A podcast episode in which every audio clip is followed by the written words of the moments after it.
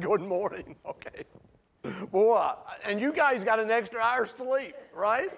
Oh my goodness. What would have happened had it been spring? Hey, we are in 1 Thessalonians. We're in chapter 5, and we are closing out uh, this letter that Paul wrote to this young church in Thessalonica. And so um, we've covered a lot over the last couple of weeks. Uh, as we closed out chapter 4, we opened up chapter 5. We, we dealt with, touched on some uh, issues of eschatology, you know, the, the last things, uh, the end time uh, uh, issues that Paul addresses in those chapters. And we've tried to address it within the context of this letter and not extract from here, there, and another and just have us jumping all over the place. We've tried to do that, and I may have failed to some degree, but that was my intent and my purpose. Uh, I felt like that was the way I needed to honor God and in working our way through this scripture. And so today, uh, we're at a portion of this letter in 1 Thessalonians where the Apostle Paul is closing this letter. And if you're like me and you're about to say what you may perceive to be the last things that you may say to someone, you want to make sure that you're saying the most important things to them at the very end, right? Right? If I told you you had one last conversation to have with those that you love, one last conversation, what is it that you would say? You would sharpen your thoughts, your words would be concise, and man, you would deliver what needed to be delivered at that moment, leaving them no doubt about what was the most important thing that you had to say to them, right? So the Apostle Paul is right there, and he's about to address some things that I think moving forward will do more for this young church than any view on eschatology would do. And it's about their own private individual lives and their response to God. All right? You with me? Hello, Shelly. I didn't see her. She just surprised me. She just popped up out of Ohio or Indiana, where she's living now. Where is it? Indiana, okay. We have a Hoosier in the house. Lord Jesus, touch her. But hey, uh, all, all, jokes aside, so we're going to open up this scripture, okay? And it's only going to be a, a handful of verses. It's not going to be, we're not going to cover everything. And before we even get into that, I, I need to say something because I, I, need you to understand my heart here. Uh, Terry knows I have communicated this to her, and I've tried to communicate this to a lot of people and, and I think you'll understand what I'm saying to be true. One of the absolute worst ways to communicate or at least uh, uh, do any type of conflict resolution is via text. Have any of you ever tried to resolve a conflict or address a, a, a significant troubled issue via text? and it completely and utterly blows up in your face because the reader of the text injects your emotions into the text that you never intended to be with those words, right? You know what I'm talking about, Gus? You know what I'm saying? And, and so it's, it's very, very difficult to convey in those words uh, uh, the, the, the emotion that you're trying to invoke, uh, the posture you're trying to take, and the perspective that you're speaking from. So let me go ahead and give you this. Never resolve conflict in text right?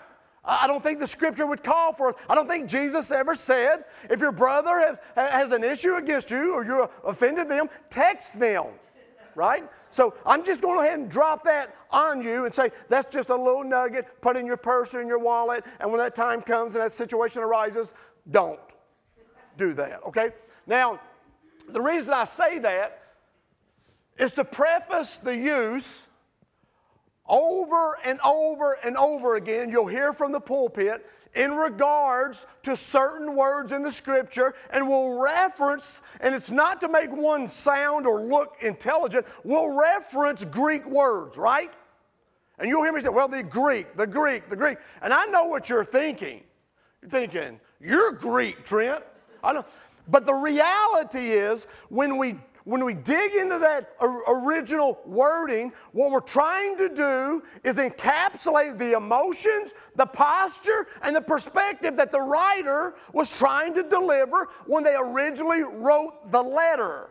Sometimes we read through certain scriptures and we do not understand the posture, the, the emotion, and the perspective because we've lost sight of the original meaning. So I do not want to bore you to death by saying, well, uh, uh, what, whatever word, eh, dunamis or duname or, or any of those words, or, or, or uh, perissos, or any of it's not to drag you around trying to understand these words. It's to try to paint a picture that is more accurate with what it is that we're studying.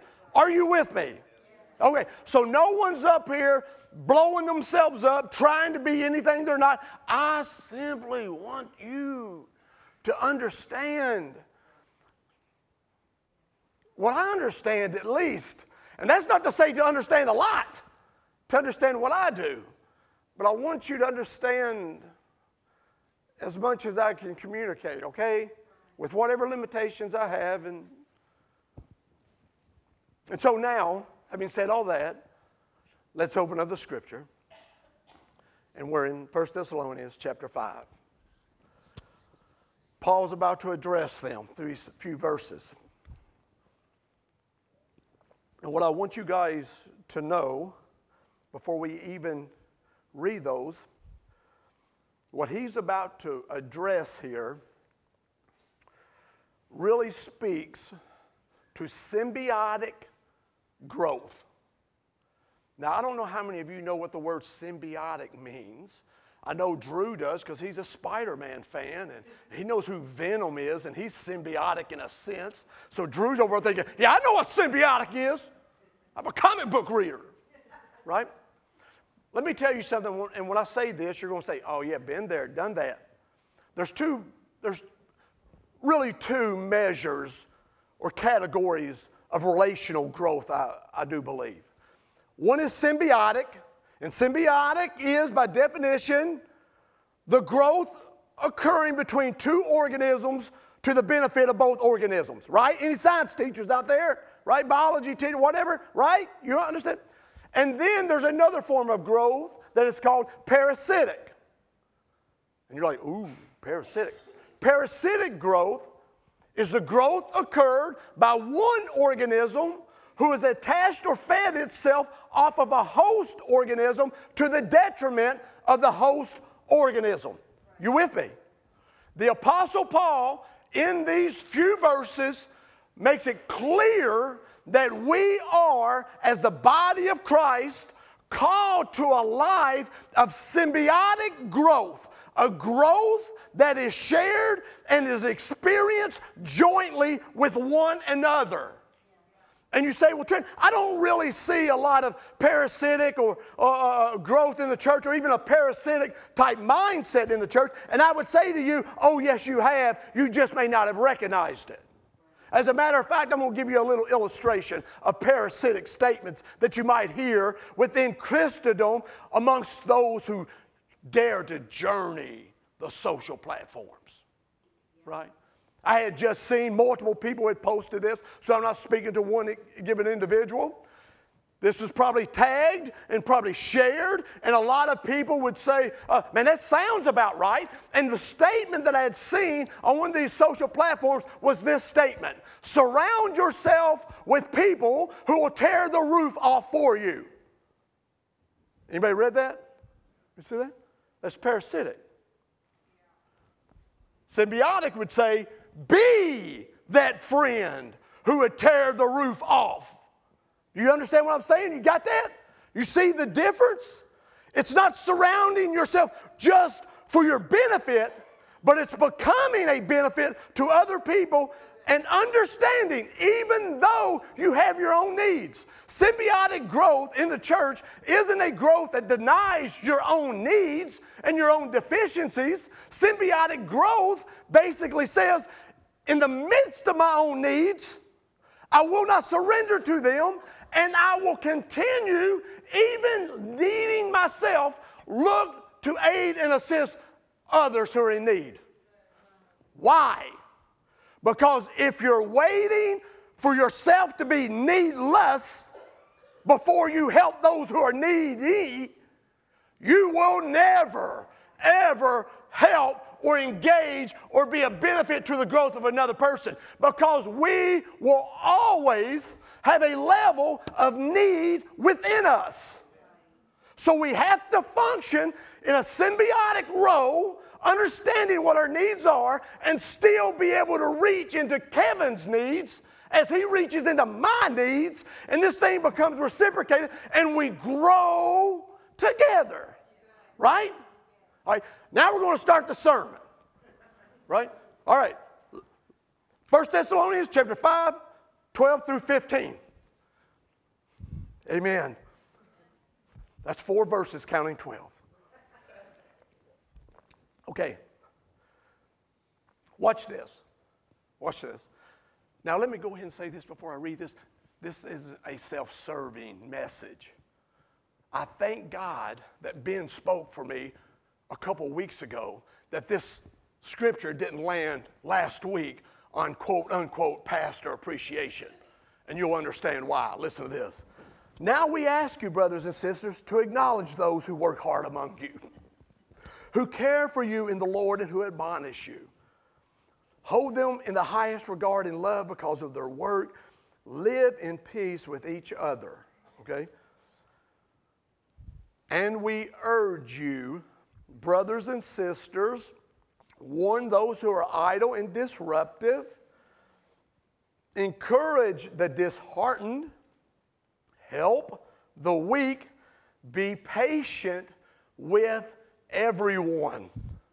Make sure that nobody pays back wrong for wrong, but always strive to do what is good for each other and for everyone else.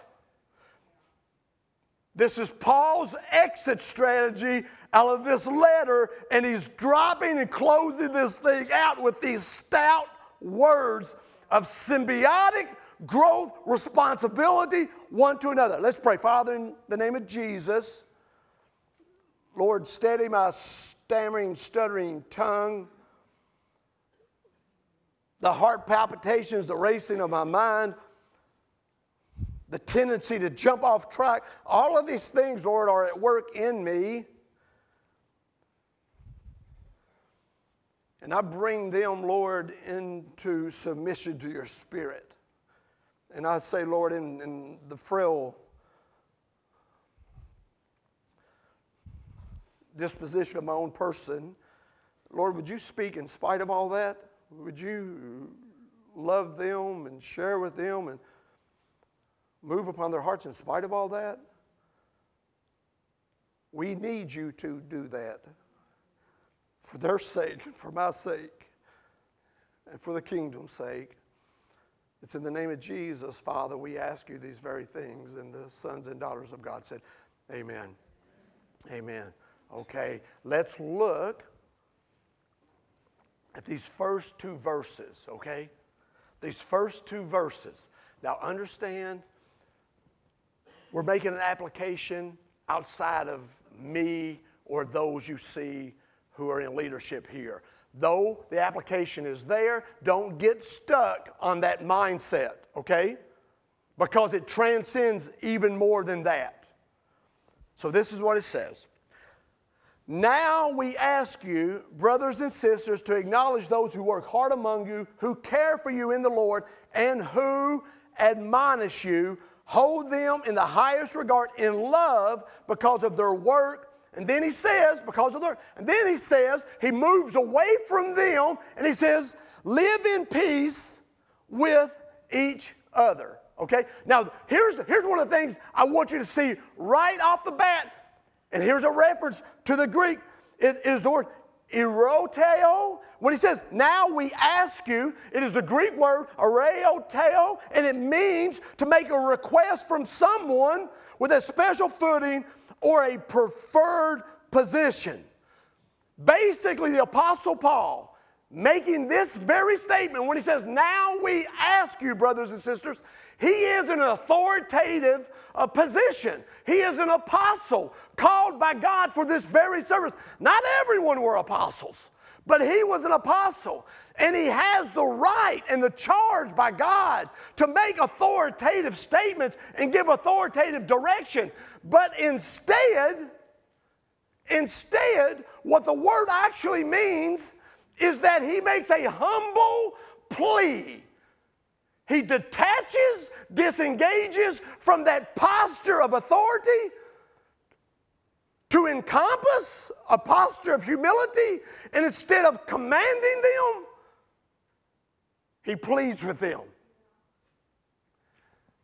That is the kind of leader and leaders that I need to be and you need to be within the realm of our lives. Under the authority of God, but carrying out the authority of God with humility.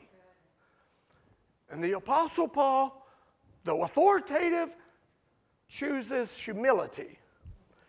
And he says this to acknowledge those who work hard among you. Simply meaning, simply meaning to appreciate those who toil in works in the body and the mind among you and for you. And you say, oh, you, you talking about yourself, Trent? Is this, no. Do you know how many people in this church work and toil amongst you to your benefit? The vast majority, the vast majority of people are serving behind the scenes.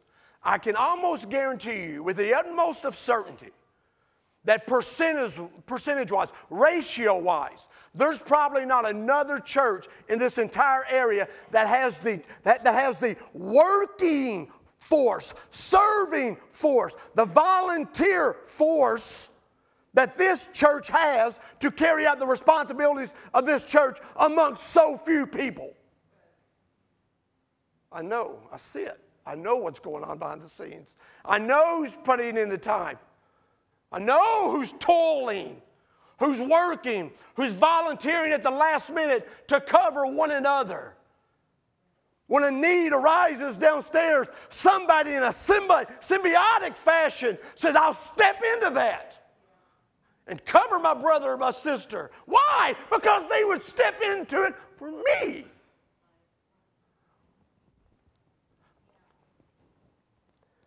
He says, to acknowledge those who work hard among you. I need to just calm down. Calm down. Let me, let me, this ain't some Eastern mysticism breathing technique, man. My heart's racing. I just need to settle down. Don't I, Fishy? I need to settle down a little bit. Fishy said, no. Fishy don't care if I have a heart attack. She said, no, no. Go ahead and stroke out up there. We'll have something to talk about when we go home this evening. What happened to Trent when he fell off the platform? He says, who care for you in the Lord. Prostemi, it literally means shepherding, going before, leading, not behind and driving.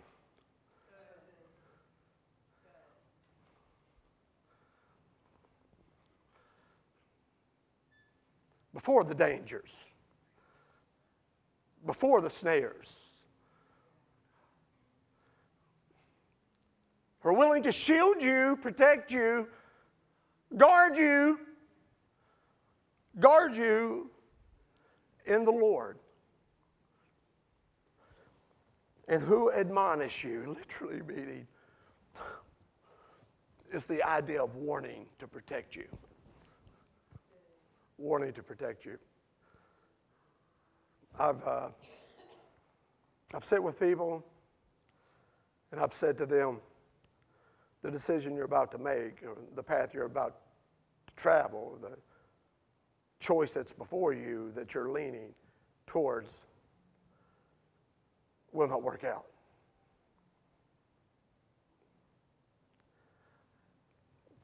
That path will destroy you. That path will strip you of your person, your value. It'll strip you of everything that God wants to do for you. I have said and I have warned through tears warning, I mean pleading and begging people, trying to reason with people. And that's what Paul was talking about there. And you've done the same. Those who admonish you, And he says, hold them in the highest regard. Listen, in love. Hold them, hold them in the highest regard in love. It doesn't mean if they're perfect, hold them in the highest regard. It doesn't mean if they're flawless, hold them in the highest regard. It doesn't mean if every sermon is perfect. In 35 minutes, the Lord knows I would not be held in highest regard. He said, hold them in highest regard in love. Because you would want to be held in highest regard and love with all of your shortcomings, frailties, and failures. I would do my very best, and we will do our very best as a symbiotic growth church, not to turn a blind eye to poor decision making, but will help you navigate out of seasons of poor decision making to bring you to a place of wholeness and security and confidence in God. He said, hold them in highest regard in love because of their work. And then he says something that's really, it just seems like it kind of jumps off the rails. And he says this Live in peace with each other. Live in We're talking about this leadership, we're talking about all this. Then all of a sudden he jumps off the rails and he says, Live at peace with each other. Now, why is he saying that? I'm going to tell you why he's saying that. First, he's referencing this young leadership team over a church that was born in Thessalonica over a period of three weeks. And he's saying, come alongside of them, love them, encourage them, esteem them in love because of the work that they're doing. And then he says this live at peace with each other. Why? Because a young leadership group, the last thing they need in Thessalonica under the persecution, under the death penalty, under the beatings, and the false imprisonment is to have to engage in a church that is hostile towards one another. He's literally saying, for these people that God has assigned in your care, don't make it hard, right? Right? You get this?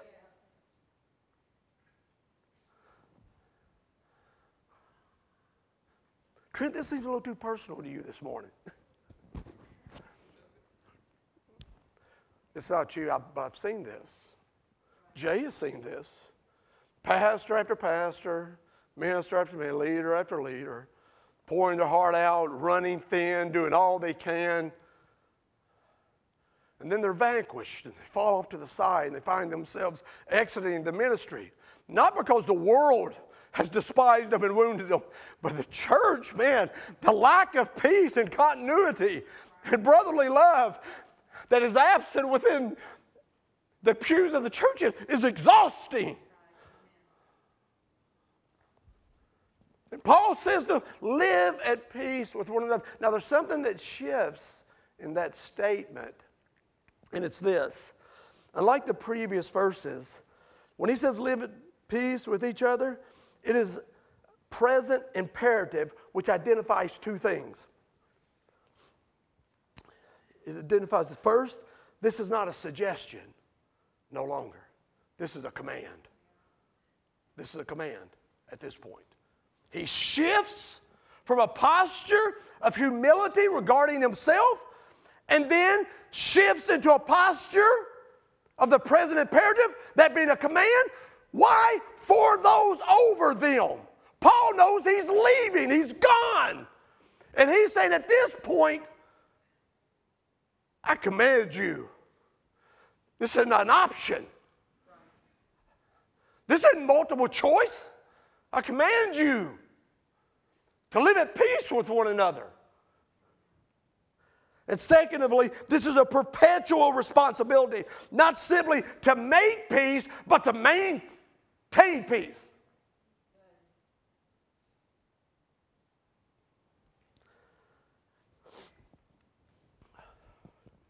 The Greek word for peace there.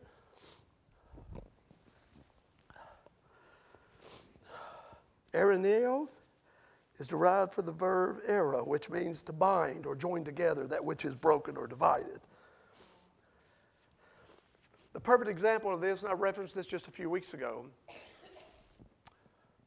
it's like when you see those x rays of those fractured bones and you see the separation of bones. Many of you have seen those x rays, right? Many of you have had those x rays. Doctor comes in, your fingers swollen together, your toes swollen together. He slaps that x ray up there, and you see the separation of the bones. You see the fracture, it's a clear break. The image that Paul is talking about when he's talking about maintaining the peace, they're maintaining, it is the idea of taking these two broken pieces.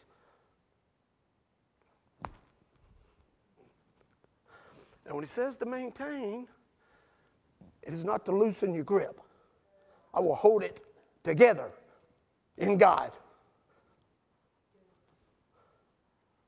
until it is one.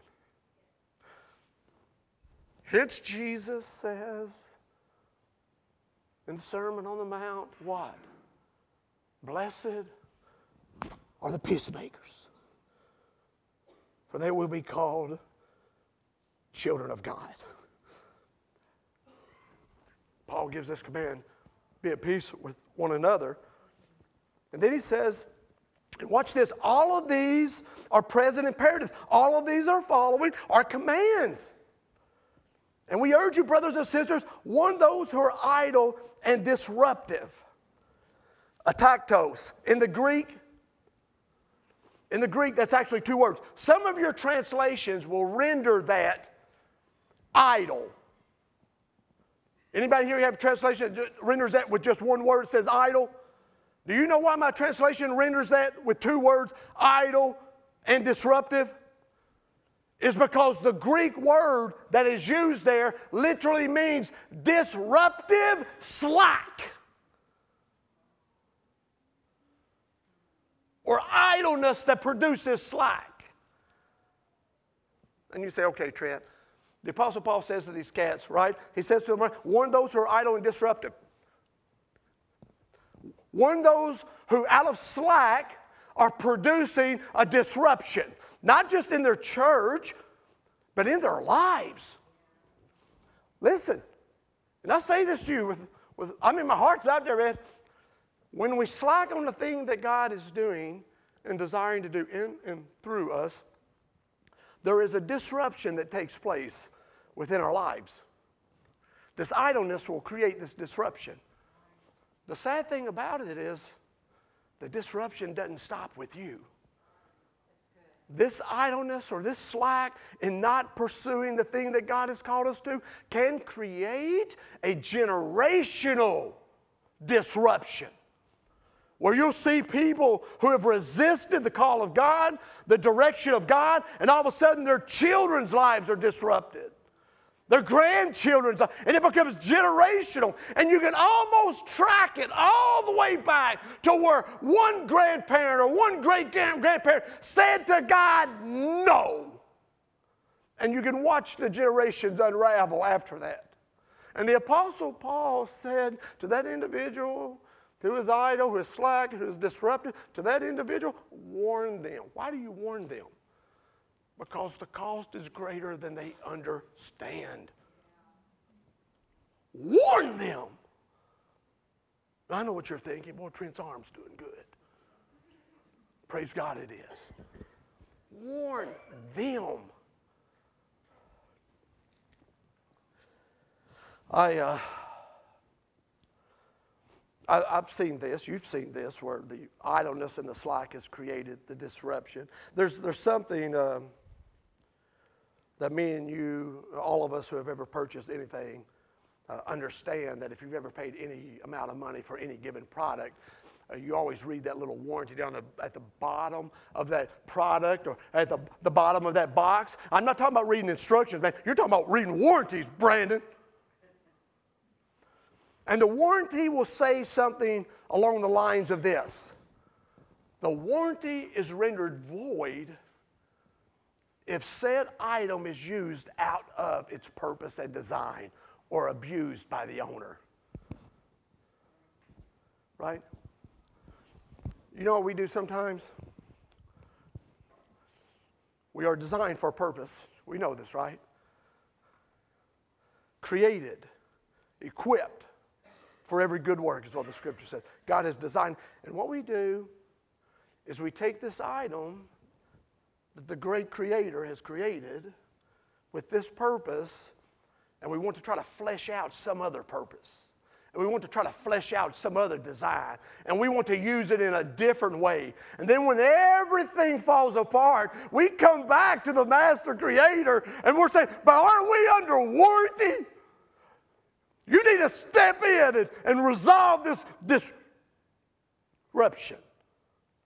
You need to. And we do this over and over and over again with the expectation that at some point God's just going to step back in and He's just going to clean up the mess. But that's not what Galatians 6 7 says. It doesn't say that. You know what it says? In regards to our slack and our disruption, Paul says, Do not be deceived. Whatsoever a man sows. You want to sow slack and disruption? So a man will reap slack and disruption. And yet we look at God as though He's an extended warranty in our lives. Say, fix this mess so I can mess it up again. And God's not called us into that. He's not called us into that. He's called us to find our place within the design and the purpose. That is the place I need to be, and that's the place you need to be. There is no better place than to be in the place you're designed to be in. Have you ever took a flathead screwdriver and tried to get a Phillips screw out? Of course I have trick because I don't I can't find my Phillips. And then before long, brother, you know what I'm talking about back there, Chris. You strip out that Phillips screw, right? And then you got that hammer and you got that flathead. You try to beat in grooves to get that out. You know why? That flathead was never designed to pull out that Phillips screw. And no matter how much you squeeze, push, pull, you may eventually get it out, but it's going to cost you more effort than it should have had you been using the right tool to do the right job. And so it is with our lives. There's a purpose. And, and so he says to them, warn these cats, warn these jokers, not to be slag and be disruptive. And then he says this, and it too is a present imperative. He says, help the weak. Meaning without strength. Help the weak. You know what that implies? He's going to give you the strength to help. How can the weak? How can you give if you don't have it? How can you come alongside? Because God's going to grant you the strength, right? And then those seasons when you're weak, if we're symbiotic, God's going to grant another strength. And He's going to come along you when you're weak. He's going to strengthen you. Help the weak. And then he says, be patient with everyone. Wife, husband, Trent, Carrie. Be patient with everyone. Present imperative, command. Means long tempered, to defer anger. even under justifiable conditions that would generate an angry response, when he says to be patient with everyone, he's saying the anger is justified, defer it. Meaning to take it off the table to the benefit of that other individual and place it on the back burner, to defer the anger.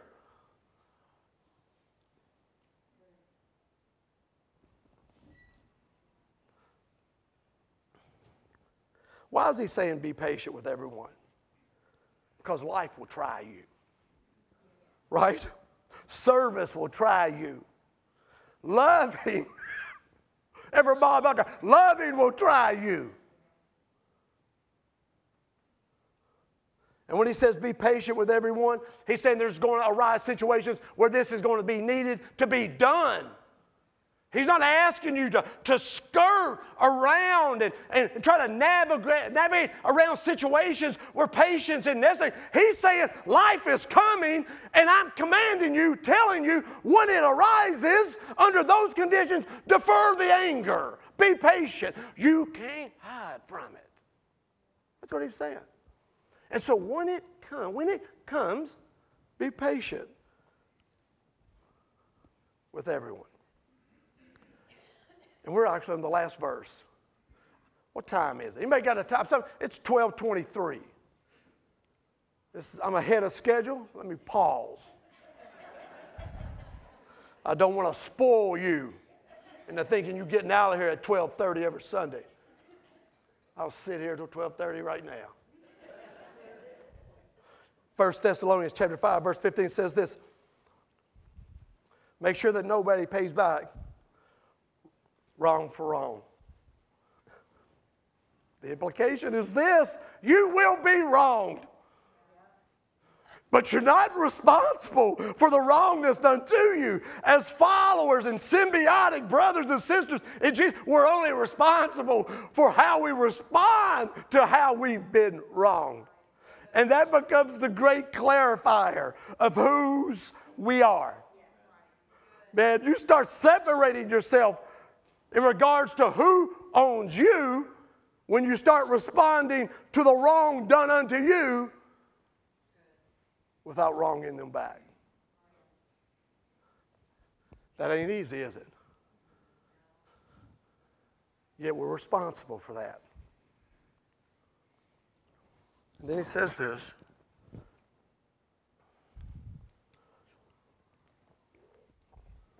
But always strive to do what is good for each other. That's the body. And for everyone else. That's the world. Did you see the, the two party application? Do good to one another, to each other, to your brothers and your sisters. This shouldn't be hard. But we make it hard when we're parasitic because all we can see is ourselves, right? But when we're symbiotic and we can see other people, and we understand it is to our benefit to extend that type of love to them because it will be reciprocated. That's the nature of God's people. It eases that somewhat. And then he says, and for everyone else in the world out there. I love the word that Paul uses here. He says, to strive in the Greek, dioko, it means to aggressively chase like a hunter pursuing a catch. Strive, lean in, like Dwayne would chase that deer across the field, with or without tags. I kid. I, it's a joke, Dwayne. We will not turn you in. Pursuing, striving. Now, listen, I'll say this in, in closing. Every four years, there's a, an event that takes place that I absolutely love. I mean, it just takes me in. No, it's not elections. Matter of fact, that drives me crazy. But it's the Summer Olympics. I absolutely love the Summer Olympics. Because in the Summer Olympics, there's one event, there's, there, though there's many events, there's one event that settles one question that Trent Evans always finds himself asking every four years. Who is the fastest man on the planet? Why would Trent Cheetah Evans want to know that? Because at one time Trent Evans thought he was the fastest man on the planet. So I want to know who is the fastest man on the planet. And they have a 100 meter race. I remember a few years ago, Tyson Gay, uh, born right here in the state of Kentucky, ran in those races in the, in the early 2000s and, and the teens. I remember uh, Usain Bolt declared year after year from competition after competition, Olympic after Olympic, to be the fastest man on the planet. literally meaning Usain Bolt would stand on that podium receiving that gold medal and would invite all extraterrestrials into the earth to challenge. I am the representative of this planet. I am the fastest man. It's be, but to obtain that title, there's a part of the race that many of us do not realize. Is how the winner is determined in the 100 meter race, in the 200, in the 400, and every other race in the Olympics. For the Olympics have a different standard that some racing organizations. You know what that standard is? It is not the man whose head crosses the line first. This ain't horse racing, man. It isn't the man whose hands crosses the lines first. It is not the man whose feet crosses the line first. Do you know what determines? Do you know what determines the winner in the Olympic Games? His torso, the heart of the runner, must cross the line first.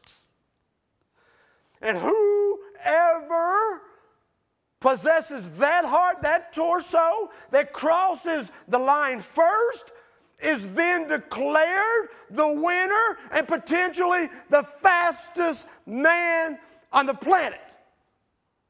You say, Trent, what is the application to what the Apostle Paul is saying when he says to them, strive to do what, what is good? The Apostle Paul, the imagery that I would like to paint for you is one who is pushing and leaning with their heart out front in love, desiring to be a symbiotic member of the body of Jesus. But some of us run with our hands, some of us run with our minds, some of us run with our feet. And Paul's call to this Thessalonian church, who is just an infant church, is to strive. Put your heart out there. You see it, right? Get that finish line. You see it, right? I'm not going to do it because I'm going to hurt myself. But you. Oh, when Jesus comes for Trent, may he find me like this, leaning to finish strong. I want all of you to be found just like that. Striving to finish strong. Stand with me. Stand with me. Sweet Jesus. Sweet Jesus. Sweet Jesus. It's 1231.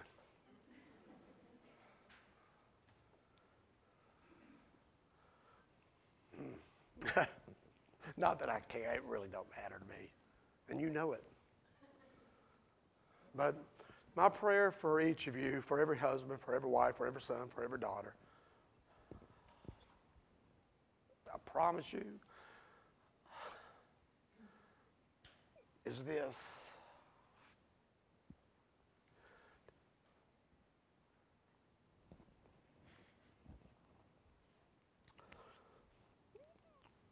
With your heads bowed just for a moment, let us let's just call to our, to our Father. Father, in the name of Jesus, your sons and daughters approach you this morning with a desire, oh God, to strive, to strive, to strive, to strive led, Lord, by our hearts that have been transformed by you. May it not be our intellect that simply moves this, or our skills of our hand, or the rapid pace that our feet move us with. May none of those things be the cause agent, but may a transformed heart by the power of Jesus be the cause agent of a symbiotic experience with one another as children of God. In those times, Lord, when we're on the weak side of the scale, let us receive graciously with humility the strength of others with the intention as you strengthen us that we would rise to the occasion when they find themselves on the low end of the scales to give to them. May we be that type of people. May our marriages be those types of marriages. May our families be those types of families.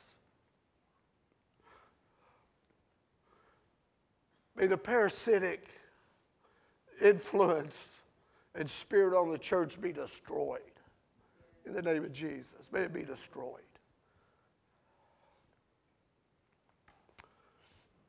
So, Father, you hear the cries of our hearts.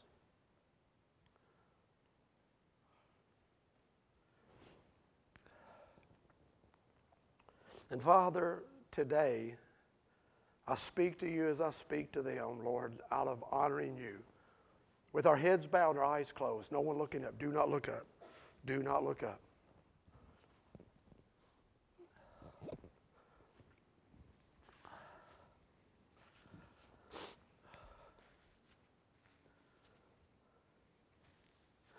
If we confess with our mouths that Christ is Lord and believe in our hearts that God has raised him from the dead, we shall be saved. That's the gift that Jesus has given, the Father has given in Jesus. It's a gift. There's not a whole lot of working going on in receiving that gift. It's just opening up your heart and your mind, your spirit, and saying, I need that gift. I need it. I recognize I need it. I want that gift. I received that gift. If that is you this morning, I'm not going to, listen, there's no bait and switch. I'm not going to ask you to come up here after you raise your hand. But I want to ask you this morning if that is you this morning and you're saying, I acknowledge that I, I'm so distant from God and I need that gift. And today, Trent, I want to receive that gift. If that's you this morning, just raise your hand. No one's looking. Just raise your hand. It's okay. Just raise your hand. Okay. Okay, my brother, my sister. All right. So, Father, in the name of Jesus, in the name of Jesus, you see the hand, hands raised that represent a posture in their spirit that acknowledges their own inability to get to you and receive the great divine effort that you have made to get to them. And so they're saying with that raised hand,